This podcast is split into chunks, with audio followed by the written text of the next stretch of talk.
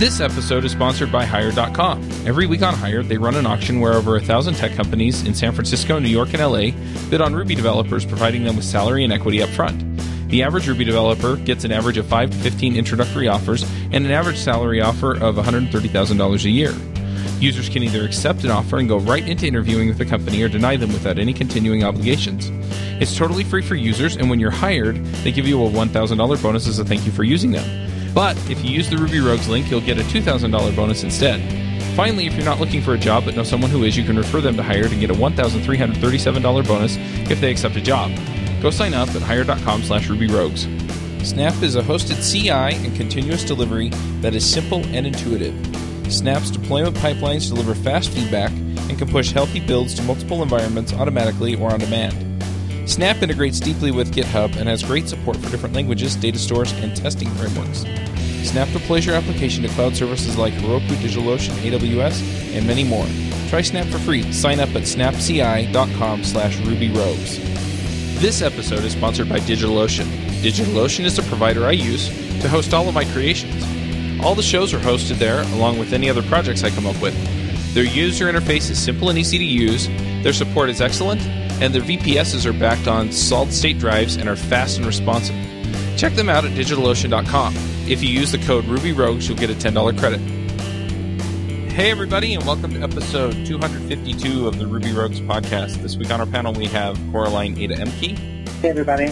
Pete Hodgson. I guess you're the guest, but anyway, I'll introduce you. now. Oh, I'm the guest. I guess you're right. Hello, everybody.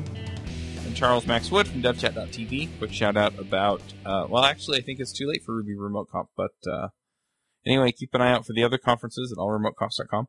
Pete, do you want to introduce yourself? I know you've been on the show before, and we've done several shows over at the iPhreak show, but it's been a while. Hello, my name is Pete Hodgson. I am a consultant with a consulting company called ThoughtWorks, also known as that company where Martin Fowler works. We do have other um, members of ThoughtWorks besides him. And uh, yeah, I guess I, I, I describe my job as helping my clients deliver software and helping my clients get better at delivering software. So part of what my what I do is kind of developing software, but also part of what I do is advising clients on how to on good kind of engineering practices or agile practices, architectural stuff um, to help them get better at, at building software. Awesome. Now, uh, I just want to let our listeners know we did have a little bit of a technical snafu where the first half of our original recording of this episode kind of got messed up. Avdi was on that call, Coraline's on this call, so it should be interesting. And I guess I'm just a little bit more well informed since I was on both. But anyway, no cheating, uh, Chuck. I am. well, and I've had I've had conversations similar to this. We had Neal Ford on the iPhreak show, and he talked about trunk based development and good development practices there and made a case for feature toggles, which is what we're talking about today.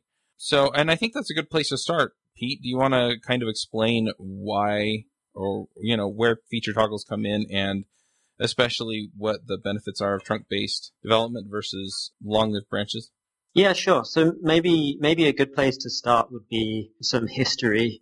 So back in the day, maybe 10 or 15 years ago, companies like Flickr and then later Etsy really made a name for themselves in these kind of practices that we now sometimes refer to as continuous delivery or continuous deployment. And they were doing crazy things like deploying their production applications once or twice a day, which at the time sound, just sounded bonkers. Um, nowadays, it's, it's a lot more standard, but they were really kind of blazing trail in terms of continuously delivering their code base into production at least once a day. I think Flickr were quite well known for saying that, I think it was Flickr, or maybe this is Etsy, but they, I think it was Etsy maybe, said that one of their kind of their guiding principles was someone should be able to join the company and that on their first day at work to uh, commit production code uh, into like make a production change to the code base on their first day at work. So these companies were really pushing the boundaries and now these practices have become more widespread. And one of the ways that both Flickr and Etsy and lots of other organizations now were achieving this um, ability to, to release to production very, very frequently was a technique called feature toggles. And feature toggles, which are also sometimes referred to as feature flags, feature bits, feature flippers. The basic idea is to be able to decouple deployment of your software from release of functionality. And we achieve that by shipping latent code into production. So we have code that is in our code base and maybe is being tested, but isn't actually turned on for production uh, for users in our production environment. And we can kind of choose to flip that feature off or on based not on a code change necessarily, but on a configuration change. And this allows us to do what you were talking about, Chuck, this idea of trunk-based development, where we don't create long-lived feature branches for work in progress. We instead essentially kind of hide that work in progress or mask that work in progress behind a feature toggle, which allows us to do all of our work on the same branch, on master or trunk, whatever you want to call it. And that allows us to avoid merge conflict or merge hell that you get from long-lived feature branches. It's funny that you talk about that.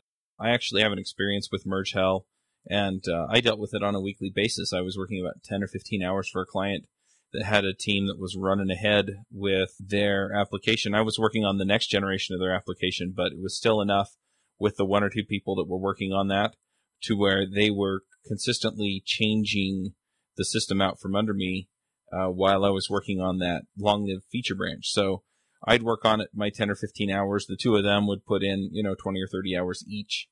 And what, what I was doing was actually pulling in reporting and building graphs and things like that with uh, D3.js. And I'd go merge it and inevitably my graphs would be broken because the data had moved or changed. It had changed shape to the point where I had to rejigger D3 to pull the data out again.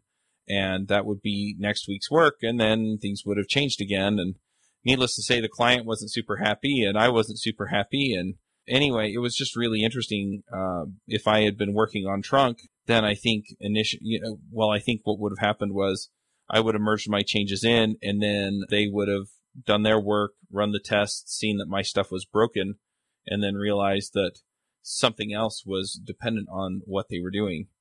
And it wouldn't have been an issue. But yeah, it was week after week after week. It doesn't even take a long time. So what you usually hear when you hear merge hell is two or three people went off and they did their own thing for two or three months they made big changes to the system and then they came back to merge it back to master and master had moved either because another big branch similar to theirs had been merged in or because um, master had just advanced due to other work being committed and anyway so then they got merge hell and then you've got to figure out what do we keep from the two of these and all that stuff right and so I, I think we're talking about like not having long-lived branches but how short-lived is a branch when you're using this feature toggle kind of approach? So that's a that's a good question. I mean, I guess I don't have like an uh, I, I can I can say from from my kind of sense more than anything else, anything that has been on a branch for more than a few days, uh, like a handful of days, maybe two or three days, is probably getting to the point that I would get uncomfortable that we're diverging because any of that work isn't being integrated with other people's work, and that normally makes me pretty uncomfortable. There's, as with everything, there's uh, exceptions to that rule, perhaps. But to me, if it's longer than about two or three, if a branch has been around for more than two or three days, I start to get nervous. Why not um, just constantly rebase? Ah, so that's a that's a great question because that is often what people say is like, oh well, if I'm constantly rebasing or merging in from master, then I'm getting everyone else's changes that is true if everyone is working on master. But if you have two long-lived feature branches, let's say we've got Sally's working on one feature branch and Kieran's working on another feature branch, and they're both pulling in from master. They're pulling in changes that are happening on master, but Sally's not seeing Kieran's changes and Kieran's not seeing Sally's changes. Right. Um, and then you get, of course, Sally hears that Kieran's been on this branch for two weeks, and Sally makes a mental note after stand up to make sure that she merges before Kieran. So that, so That's exactly what I was thinking. I'm merging first, dang it. Right. I think um, Martin Martin Fowler on his website has a pretty good it's either a bliki article, I think it's like a bliki post on this idea of trunk-based development, and he has a, a pretty good diagram that kind of shows that visually, this idea of you know, first merge wins. And this, this meme of like, oh, if I'm rebasing from master, then I'm still doing continuous integration is a really, uh, I hear it a lot and I, it really, it kind of frustrates me because I, um, it doesn't frustrate me, but it kind of, it makes me a bit sad because I, I feel like a lot of people read into that, that, that they really can have these long-lived branches and that they're still doing continuous integration. It, you're not doing CI if, if you're not integrating with a shared branch uh, on a very regular basis, ideally daily, then you are just not doing CI. You're, you're still building software, that's fine, uh, but don't kid yourselves that you're doing CI if you're not all integrating with a shared branch on a very regular basis. So, so how do feature toggles actually save your bacon here then? So you get in, everybody's pushing everything to master, and, and we're talking Git. I guess we're assuming Git instead of SVN or something. But uh, so everybody's pushing to the master or the trunk uh, branch, and you know you have stuff that you don't want to release, so you put a feature toggle around it. Is that kind of the idea? It's just a, essentially a, a fancy name for an if statement. yes, actually, it's kind of funny. I, I, I so I wrote this big article about feature toggles and, and Martin Fowler was nice enough to host it on his website, so obviously got a lot of visibility and some of the comments that I saw on like Hacker News or Reddit or something was basically that like, geez, these consultants, you like, they write like 200 lines to, or 200 words to describe an if statement was I think one of them. so I think, so yeah, I think, uh, 200 words to describe their 200 line if statement. So right, congratulations, yeah. Hacker News reader. It is fundamentally, so the way that I advise people to start down this path is to not even do an if statement, just to have like commented out blocks of code, right? and I think that's kind of how some people kind of start down this path without even really thinking about it is they'll have some work in progress, but they want to, they want to merge some other changes. They want to integrate kind of their changes. So they'll just kind of like comment out the stuff that they're working on, or they'll say like if true and then if false and like comment out one of those lines. And that, that's kind of like conceptually, sure, that's, that's, that's a type of feature toggling. Uh, it gets a lot it's, more. It's a universal feature toggle right? Because it's a comment. Right. Right. But the uh, the point of what you said earlier is that the feature being enabled or disabled is a matter of configuration. So having having something in the code like that isn't really a configurable option. So how do you make that configurable? So we could talk about that, but I, I, I, would actually, so I will, I'll push back on that a little bit in that I still think, so let's say that we change from commenting out a, a line and saying like, if true, if, if false, and like hard, basically hard coding it, right? Let's say we change from that to reading from a YAML file and then saying, you know, if this property is there, then it's true, otherwise it's false. Now, if I, as part of my deployment pipeline, take that YAML file and my code and package it into some artifact that's essentially going to be running there, uh, running in, in an environment, either way, whether I've hard coded the, the feature toggle configuration, or if I'm reading it from a YAML file, I would argue that conceptually that's actually pretty similar. I mean, the, the difference, there's a difference in the implementation and it's more, there's clearly, it's clearly more manageable to use something like a configuration file and there's other advantages. But I would say in terms of kind of like concept changes are flowing through a deployment pipeline, they're, they're, they're actually kind of the same thing. You have a yeah. That's not that's not actually what I was thinking about. I was thinking about a database table with features with a key value with key value pairs. I would say this feature is enabled or not enabled. So that would really allow you to, to make that switch without another deploy. Yeah, so that's often the kind of the path people walk down is start off with something hard coded and then we move to a configuration file. Uh, quite often, uh, what I see in a, at a lot of places is um, that configuration file gets more sophisticated and there's kind of some ability to layer uh, a base, conf- have a base configuration and then kind of overlay some environment specific configuration. Maybe this, we could get back to this, but I sometimes see this uh, kind of uh, being taken a little bit too far and it's actually really hard for anyone to understand what the current configuration is in an environment. But yeah, and then, then we move, meet, uh, often people will move past that to uh, some kind of dynamic runtime configuration, often read from an application database. Kind of usually it's like, oh, we've already got this database that we're reading the users and the accounts and stuff from, so we'll just add an extra table called features.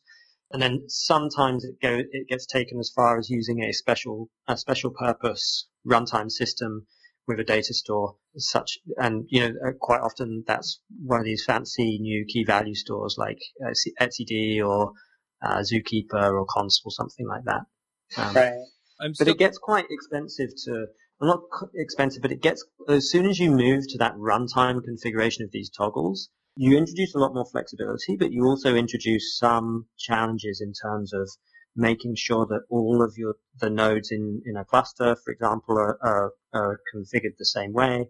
Uh, and also in terms of like how do you detect that the configuration has changed and what do you do in response to that change? Do you need to like bounce the process and restart your Rails app or can you reconfigure it on the fly? All of that kind of stuff can actually there's there's some subtlety in there that, that can get people the first time they work on this kind of stuff. I'm still thinking about like that basic case of a feature toggle where it's just like if uh, this condition. So, for example, if feature enabled, or if they're in the beta user group, you know, let's say that you're only you're yeah. toggling it on for a certain group but not other groups, or if they've signed up before a specific date. Uh, how do you keep track of those? Because I can see it becoming sort of unwieldy, right? Where you have um, a whole bunch of if feature dot enabled in there, or if this feature's enabled, or if that feature's enabled, or if people have signed up here or the there, right?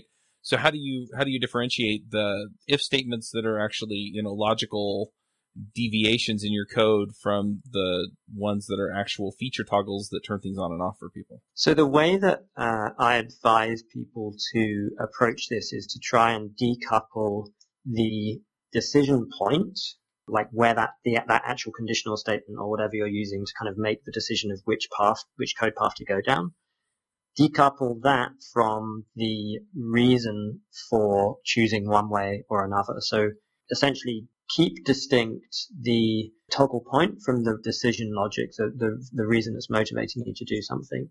And so often a good way of doing that is to introduce some kind of class or object, like oftentimes it will be a singleton, uh, that you can ask all of these kind of toggling questions, and that class kind of encapsulates the reason behind the, the routing decision. So um, let's say, for example, you have you're working on an e-commerce system and you have a recommendations panel that you're adding to the homepage to kind of um, show the user recommended products.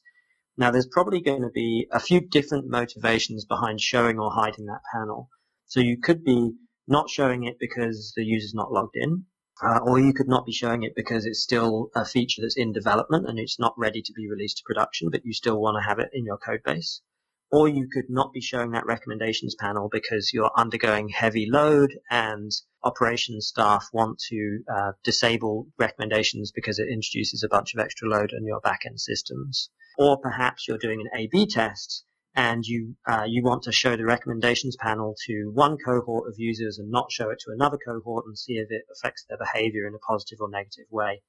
So all of those are different decisions or different reasons for making a decision, but you're still always saying like, should I show or hide the um, the recommendations panel? So what I would advise in most cases is to have like a, a little a toggle router class, um, and usually I see this being called like features, and you can just say features dot show recommendation panel question mark.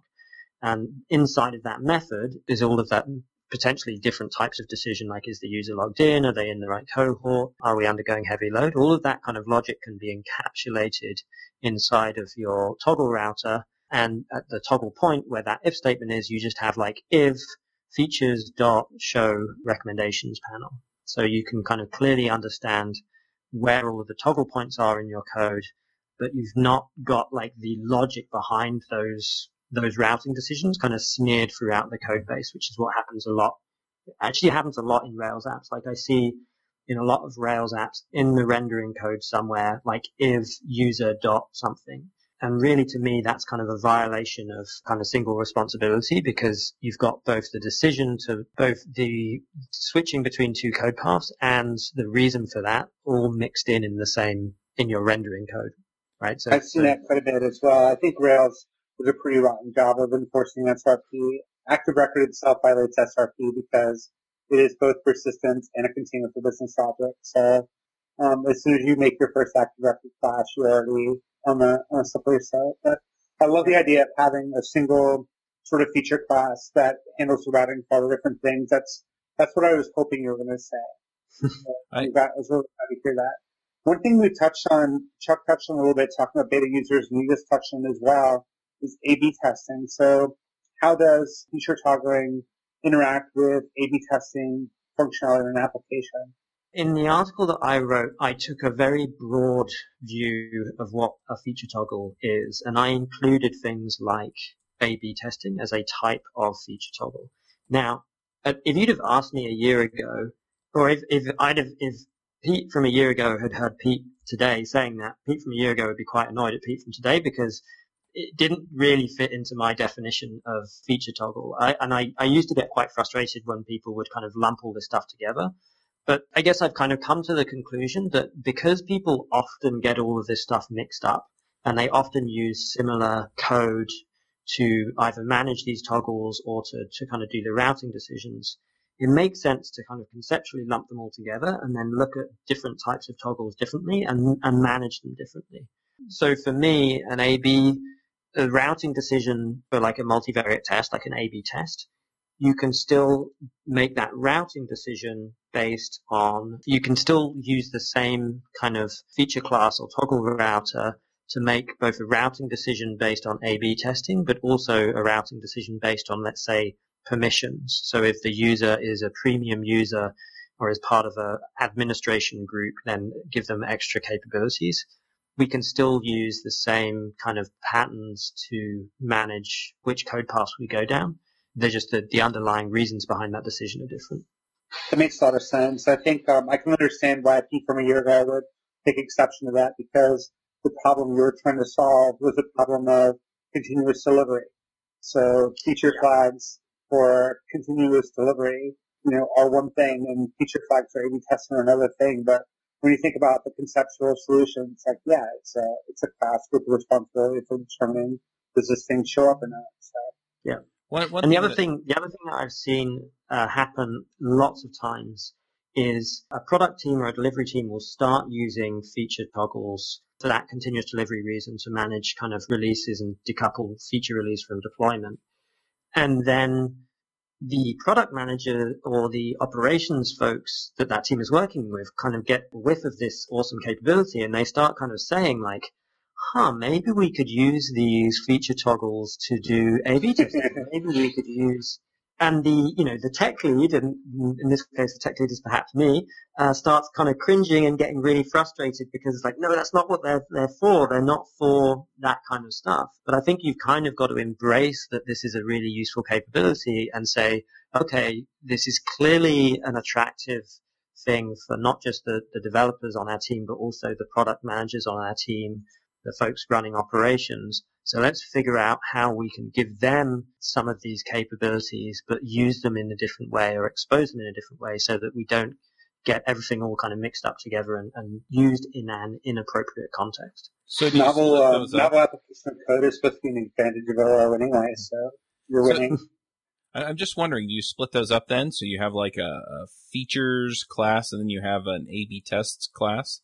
So I would say you really want to in- encapsulate that. You want to hide that detail from the toggle point. So that if that, that, that if statement or however you're, you're making that, that routing, implementing that kind of routing between different code paths, it shouldn't really care, right? Like I don't care whether I'm hiding the recommendations panel because it's an A-B testing thing or because it isn't ready for production yet or, or what. Like just tell me whether to show it or hide it. So abstract that away from the toggle point but then under the covers in that implementation, you're probably going to be pulling from different sources for to decide to make that routing decision. So for example, release toggles, so these things that we're using to decide whether to show or hide a, a half-finished feature, I would argue that they're best implemented very statically. So I, I wouldn't want to be able to manage those um, at, at runtime because I think that just adds extra complexity to your to your deployment pipeline.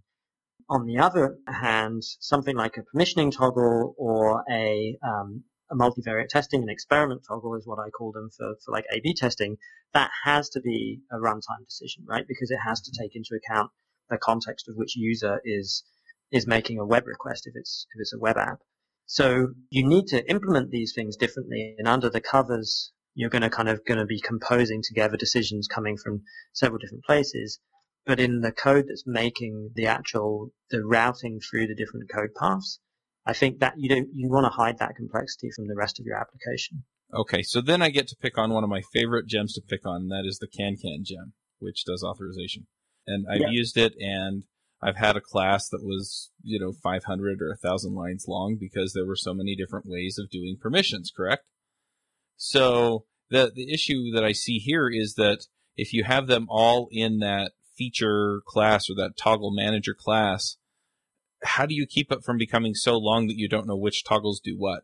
So well, one thing I'd say in general is any team that's using feature toggles should be trying as hard as they can to use as few of them as possible and to retire them as soon as possible. That's the number one stumbling block I, I see with teams. Yeah, but authorization systems. toggles are probably going to be longer lived. Yeah, yeah. So, so there's some stuff that you can't get away from. It needs to be there. Um, I, I mean, I don't know. I mean, I think that uh, you use the same kind of techniques that you use with anything where you want the business logic to be clear, right? You spend, I mean, this is, this is one of the things that I, one of the frustrations I have in general is, is when people kind of think of this kind of stuff as it's like, it's not, it's just authorization or it's just configuration. So I won't like actually do a good job of, of making it readable code. Like it's still, it's still code in your system. It's actually code that you probably have to modify quite a lot. And in my opinion, the code that you modify a lot is the code that you should be taking the extra time over to make sure it's kind of coherent. So definitely, yeah. What about like a standard refactoring practice and applied to that feature code? So if you see, for example, one of the smells for me is if I have namespace methods, like it's, you know, recommendation engine show and recommendation engine such and such. I'll say, hey, I probably have a class there. So there's no reason why you couldn't like create um, feature modules under a feature namespace and keep the code divided up nicely so you don't end up with the 5,000 line kitchen sink of feature information. Yeah. Yeah. Yeah. I really like, that's an awesome smell. I've never, I've, I've never heard of that one before, but that's actually, that's actually I have a, a uh, I have a gem called Snuffle that, uh, um, looks for, it's basically like, do you have an object here? And um, one of the smells that it detects is namespace methods. It does namespace methods and data points. That's awesome. So then let's let's go back to the idea of having as few t- feature toggles as possible. So if you have a team, a large team or a large number of teams working on the same application, how do you keep track of all of the different toggles so you know when you can get rid of one? So a few techniques that I like. So toggles that intentionally we not we're expecting to be short-lived. So a release toggle is the kind of the most common one of those where we've just put it in place while we're working on a feature and once the feature is ready for production and, and tested we want to get rid of that toggle. Uh, for those kind of toggles and uh, there's others that kind of fit into that short-lived category. There's so a couple of techniques. One is when you create the toggle um, write a if you're doing some kind of agile write a story to remove the toggle and put it onto the backlog uh, that doesn't mean that maybe someone will de- continuously deprioritize that, that story. So that's not a silver bullet, but that will at least help you remember that, that it's to be done. I've seen teams have some success with actually putting time bombs in their toggle and like actually time stamping when I create a new toggle. Like when was this toggle introduced into the code base and put that into the configuration file and then have some code where the app will like crash at launch or like will refuse to launch if it detects a feature toggle that's older than two months or something. You do that with a payment test too. Yeah, yeah, yeah, and um, just mm-hmm. putting a test suite around that is another way of doing it. I've seen some like some dysfunctional teams that have failing tests that they don't care about. they will definitely care if the app refuses to launch. That's so, true. Um, yeah, but then that that's a process issue, not a not a you know a feature toggle issue. I like the idea of putting a failing test in just because then hopefully your CI will catch it and warn you before you try and you know and at least prompt you to go refactor before you deploy.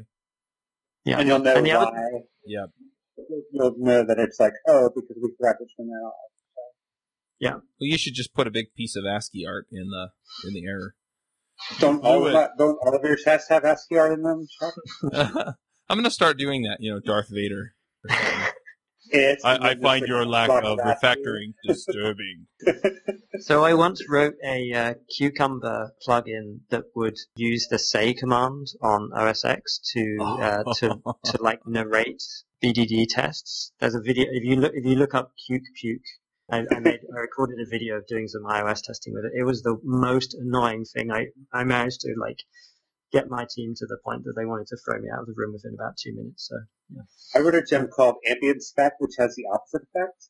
It's an RSpec formatter that plays ambient music to, um, to the tune of your specs. and if there's a test failure, there's like this gong sound, but it's, oh, it's all very gentle. It's like very soothing. But if you have a long running test suite, it like keeps you entertained and like calms you down. That's so cool. You know, I I remember reading this article from it was the very start of my career, so it was probably about 15 years ago. These operations teams that had wired up various metrics like CPU usage and like memory and stuff like that to different kind of like ambient noises. So like uh, a, a, babbling brook indicated like how loud the, the, the, river was indicated the CPU usage and how and how many birds were chirping was like the number of kind of thread context switches or something like that. Cool. And you just have it always running in the background and it really leverages the pattern uh, matching in, in human brains because you don't you notice when things sound different than usual, right? Like, right. So if, if, you suddenly start hearing more bird chirps than usual, people kind of start like maybe noticing and, and wondering what's going on with the system. I'm, I'm, actually a really big fan of that idea. I've never actually seen it really rolled out. I, I just read this article about it a long time ago, but I actually, I would love to see a team that's doing that, that has like a, the sound in the background of their system in production. Try the, uh, try the demo and see what you think. Yeah, that's awesome. That's very cool. Speaking of gems, are there gems that people have written that allow you to do feature toggles? Yes, there are. I have one that myself and another ThoughtWorker open source that's not really a general purpose one, but it's it's a very simple gem that's focused primarily on I don't know, a very minimal implementation. I'm trying to remember what we called it. Rack. Does it basically rack. give you a DSL? For, it, um... it, all it does is it lets you, it manages like a very simple way of just reading a feature flag configuration from a YAML file, displaying those flags, and then uh, uh having like a little admin UI where you can go to this admin UI and see what the state of the flags is in the current environment and override them.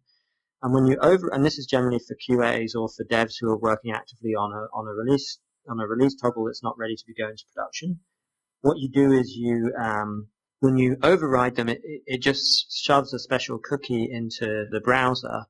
And then every time you hit the rack application, so Rails app or, or any other kind of rack-based application, it will sniff that cookie and kind of do a little jiggery pokery to, to change what the state of that flag is for the context of that request. So it was a very kind of simplistic, well not simplistic, but it was a very kind of straightforward way that we used for a specific client. I think that that client is still still using it in kind of in production, as it were.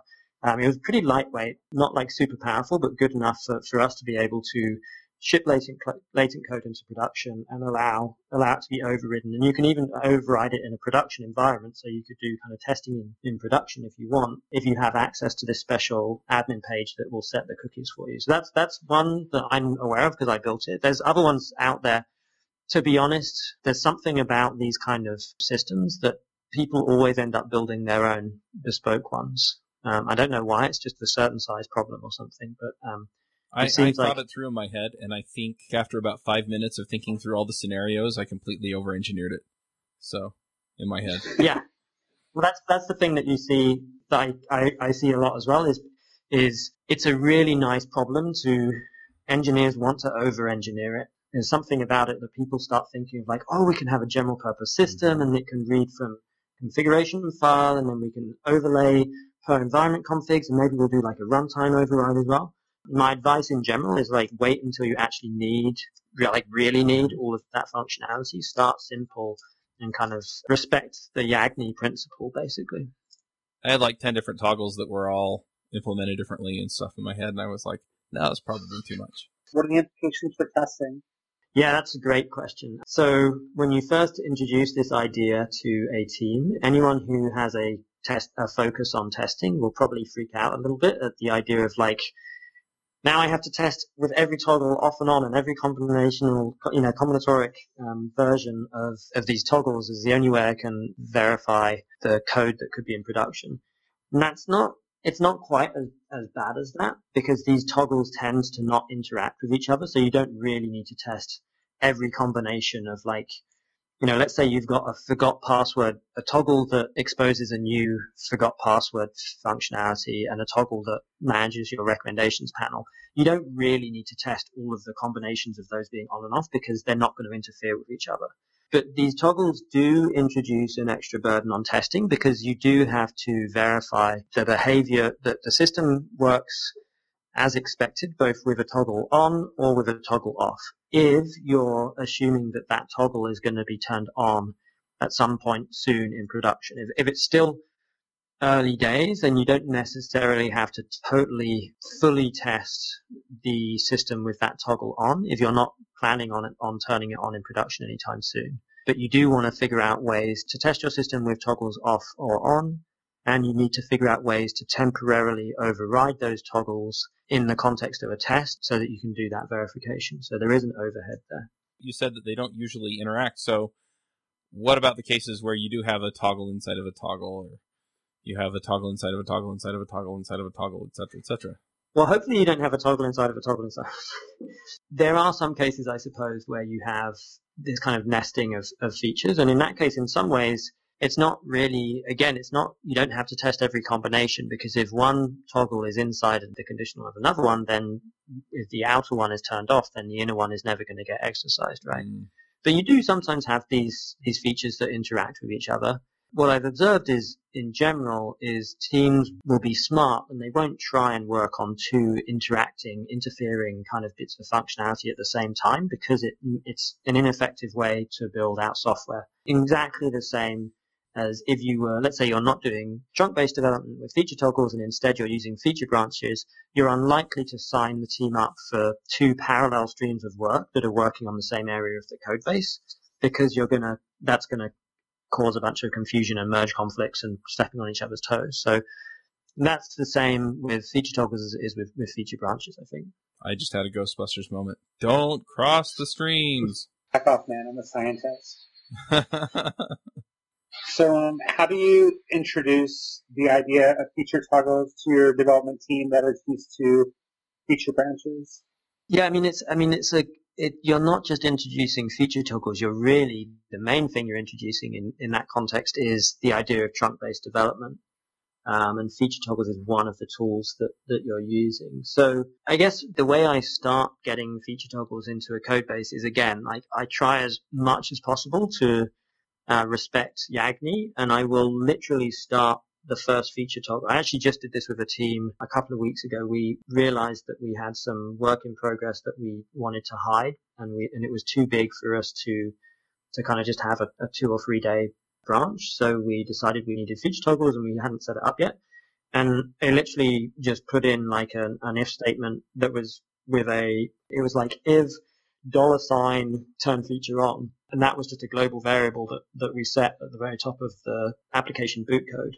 Uh, and that was like how we got started and we rolled that out and then we immediately kind of like came back to it and and started making it a bit more sophisticated. We introduced this toggle router, um, but the implementation of the toggle router was just a hard-coded return true uh, or return false, and and the configuration was just to change that return false to a return true when we wanted to test this thing out. And that's, that's how I recommend teams get started. Just do the simplest thing that you need, but be aware that you will, your needs will become more sophisticated fairly soon and you just need to be willing to kind of keep going back to that, that toggle router to your feature, feature toggling infrastructure and kind of upgrade it. What kind of pushback do you typically hear? It's more work. It feels like more work than feature branches. Because feature branching, the cost is hidden and there's not a direct, obvious correlation that people see between them working on feature branches and the pain of their of their merge their merge hell. They they believe that that's just a cost of doing business, but when you start asking people to wrap conditionals around their code and actually support the software being able to do either being able to ha- to run with the feature off or with the feature on, that feels like additional overhead that a team doesn't want to do. And so that's the, the most common pushback I get is like, oh, look, like, look how much more complicated our code base has become uh, because we've got all of these if statements. And my, you know, my response to that is, yes, but you haven't had to deal with a merge conflict since you started doing this, and that's a huge win. And also, there's some discussion at some point about moving beyond just using conditionals. So I think teams will start by just putting sprinkling if statements through the code, and it does start to feel painful. Again, this is software. It's not, we can use the same principles we use for kind of abstracting over business decisions and use them for our toggling decisions as well. So we can use things like the strategy pattern and kind of common interfaces with different implementations to allow us to do that toggling without having to have a, a ton of if statements all over the code base. How do you manage code reviews without feature branches? Ah, so that's interesting. So I, I, I kind of had a, a quick like, what's the correlation there? I think feature branches, I am absolutely fine with a short-lived, uh, I'm absolutely fine with that GitHub style approach of short feature branch with a pull request and the pull request triggers a code review before a merge. That's fine with me. That's totally compatible with trunk-based development if those feature branches are short-lived. This is, I think, one of the big disconnects that the kind of the two rival camps have. Like you have folks on the trunk-based development side that, that are talking about feature branches being bad.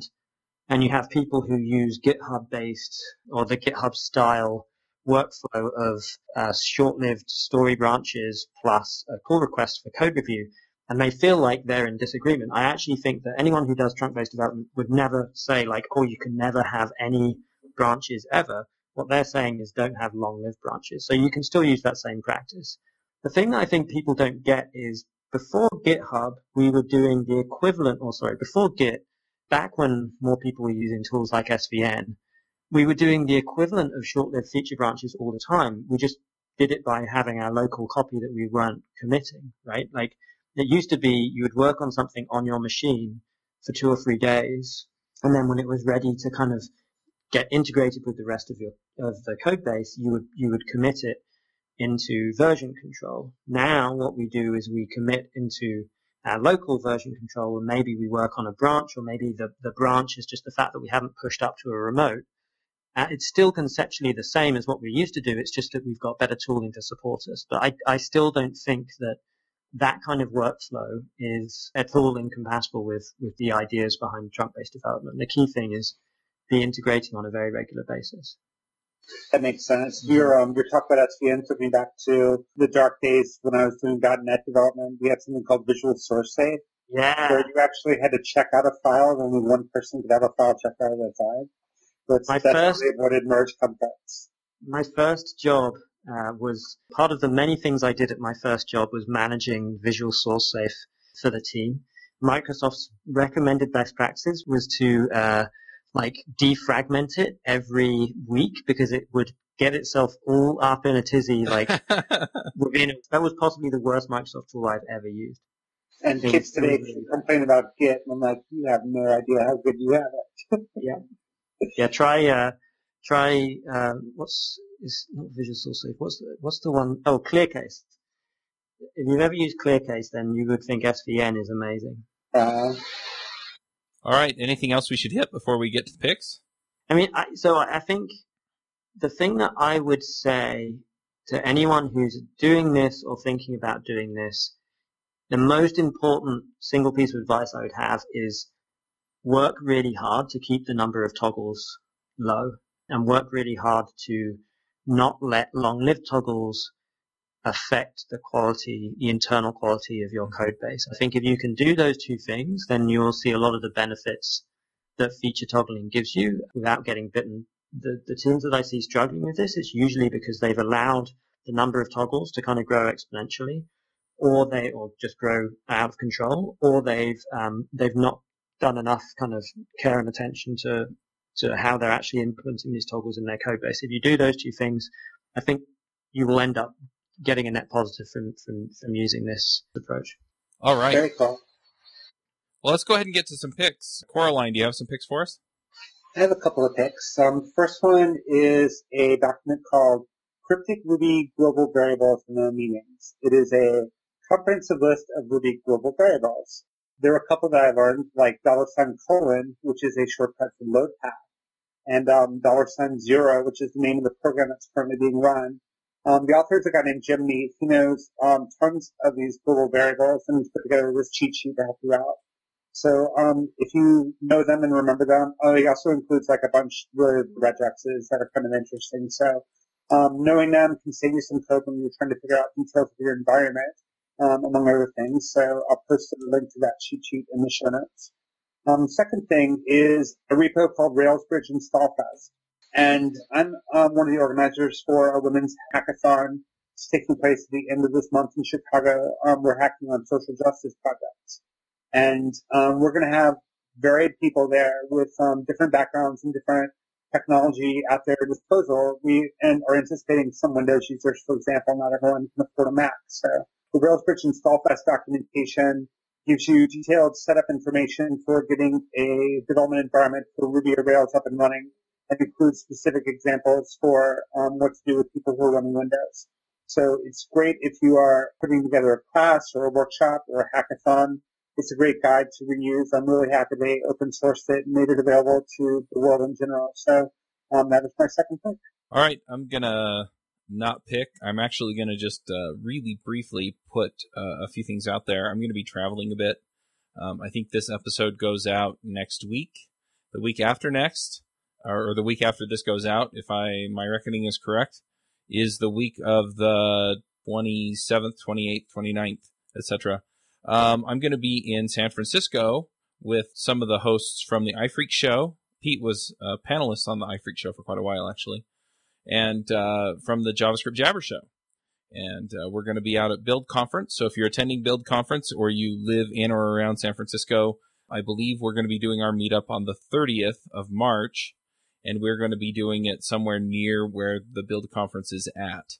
They actually are going to have a podcasting section of the show floor, and we're going to be there hanging out and interviewing people and stuff like that. So uh, if you want to come and meet us and you have a ticket to the conference, then by all means come see us on the show floor.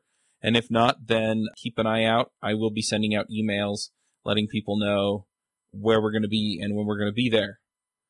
So I, think it'll be a lot of fun. We're going to try and get Pete to come out and uh, hang with us because he's out there in San Francisco area, and uh, looking forward to that. Uh, a few days later, on the second and third, I'm actually going to be in Las Vegas for about a week.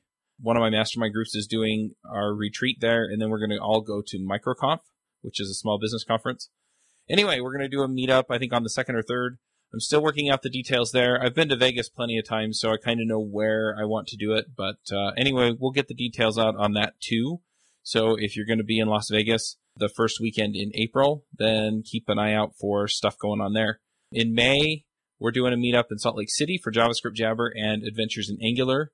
Um, if you live in Salt Lake City, I may have already met you because I live out near Salt Lake City as well.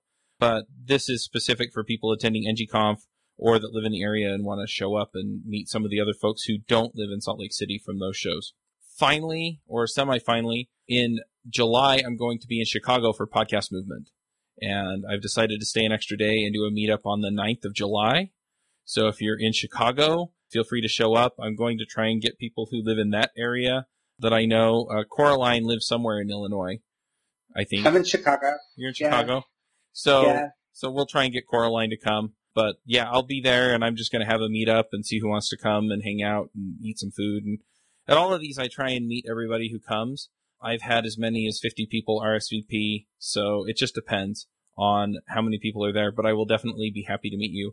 The reason that I do this is just that uh, it's one thing to talk to people online. It's another thing to have the 15 minute podcast listener calls that I do. And then it's yet another thing to be able to meet people in person. And I really want to, you know, shake your hand, find out who you are, find out what you're about. And it's just a great way for me to do that. So, uh, I really appreciate people coming out. I think it's, it's a really, if you want to do me a favor, come. Finally, there is a small chance that I will be in Nashville in November. Uh, there's also a small chance that I'll be in London in September, but I don't have any firm plans because I'm waiting to hear back from people involved there as to whether or not I'll actually be going. So just keep an ear out for those. If you join the mailing list, go to rubyrogues.com. You'll see a little thing slide down that gives you the top 10 Ruby Rogues episodes in your inbox. If you don't want to do that, then just on the top of the page, there's actually another place you can sign up just to get the episodes in your inbox every week. And that's where I've been sending those emails. So if you want to be informed, I'm going to send out another email this week or next week and let people know where we're going to be in San Francisco and Las Vegas. So anyway, those are my sort of picks, and we'll let Pete do some picks. You're picking like every city in the world. You're very jet set, Joe. I'm very impressed. My pick. So pick number one is a new CI/CD tool called Concourse from the folks at Pivotal who are um, it's the, by the folks who are behind Cloud Foundry, and it's a really interesting CI tool. It's focused on builds in containers, so each every every test or build or whatever the job that you're you're running is in a isolated container, which means a it's isolated and won't interfere with previous builds or get interfered with by previous builds. And B, it means that you can have this kind of homogeneous pool of workers and you don't need to kind of like have all of your builds queuing up waiting for the one agent that has the right version of Selenium installed or whatever. It also Concourse does a really good job of modeling your continuous delivery pipeline as a true pipeline, something that Jenkins does not do. Stop kidding yourself. Jenkins does not do this. Even with that plugin, it still doesn't really work. So if you're really focused on continuous delivery, this is a, a new tool that I think is worth taking a look at. It's fairly young, but it's really pretty interesting stuff. My next pick is a technique called architectural decision records. We do those. I love those. Those are okay. amazing.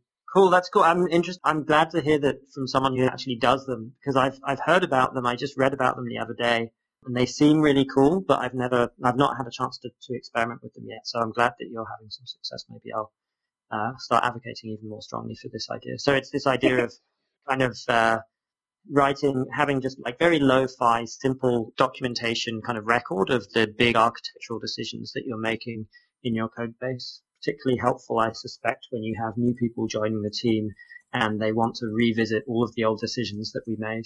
So uh, I'll, I'll post a link to a blog post that uh, introduced this idea way back in 2011.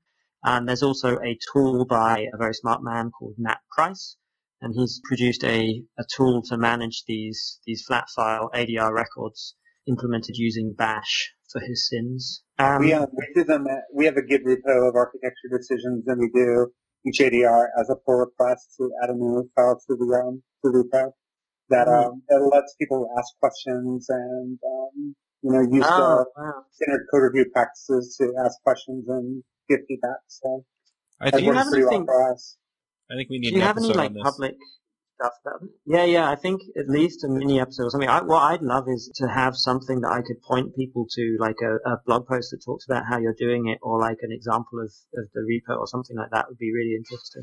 I don't have anything like that, but that's an excellent idea. You're, you're welcome. I will just volunteer you to do something. I appreciate that. Thank you. I was just I was just wondering what, what should I do next. So yeah, in your copious spare time. I'm going to GitHub, so I'm sure I'll have plenty of free time. Yeah. Okay. Oh, I need a sound um, that goes geek tangent. Anyway. My next pick is a is a non-pick, an unpick, an anti-pick. I anti-pick Hotel Coffee. It is terrible. Those machines are the scourge of society, and the coffee that they give you to put in them is even worse. I highly recommend bringing a bag of good coffee and a little portable grinder and an AeroPress with you if you are a regular hotel traveler. And in a act of shameless self-promotion, I have a blog post on my blog talking about my coffee setup with a terrible link baity title, and I'm going to put that in the show notes, and I would encourage you to read it and then tell me that I'm wrong. Um, I was just in the UK, and I had a machine in my hotel room called a Nespresso, and yeah. I determined that Ness as in Nescafe and Nespresso actually means not in European languages. yeah, like fake or pseudo. Exactly. and then my last pick is a beer pick because I love picking beer. I'm going to pick Red Chair Northwest Pale Ale from Deschutes. I have currently, I'm having a love affair with Deschutes at the moment. They're doing loads of really good beers. This is another one that's really good. It's a nice hoppy kind of pale ale, pretty heavy on the malt, pretty kind of toffee and kind of like dark and kind of chewy caramel and those kind of flavors, but it's not over the top on alcohol or hops. So I really, this is like one of my go-to beers now. I'm really, really, um, really, really digging it. So um, if you can get hold of Deschutes where you live and you are a fan of beer, then I recommend trying it out. And those are my picks. Awesome. If people want to find out more about what we've talked about today or follow you, Pete, what do they do? Uh, if they want to find out more about feature toggles, they should read all the words in my really long article about feature toggles. That's at martinfowler.com slash articles slash feature dash toggles dot html or just Google feature toggles. It will be the first or second link probably by now. So yeah, that, that's, that has more details on feature toggles. If folks want to find out more about me, they can hit me up on Twitter. PH1 is my Twitter handle. And uh, my blog is, or my website is thepete.net, T-H-E-P-E-T-E dot net.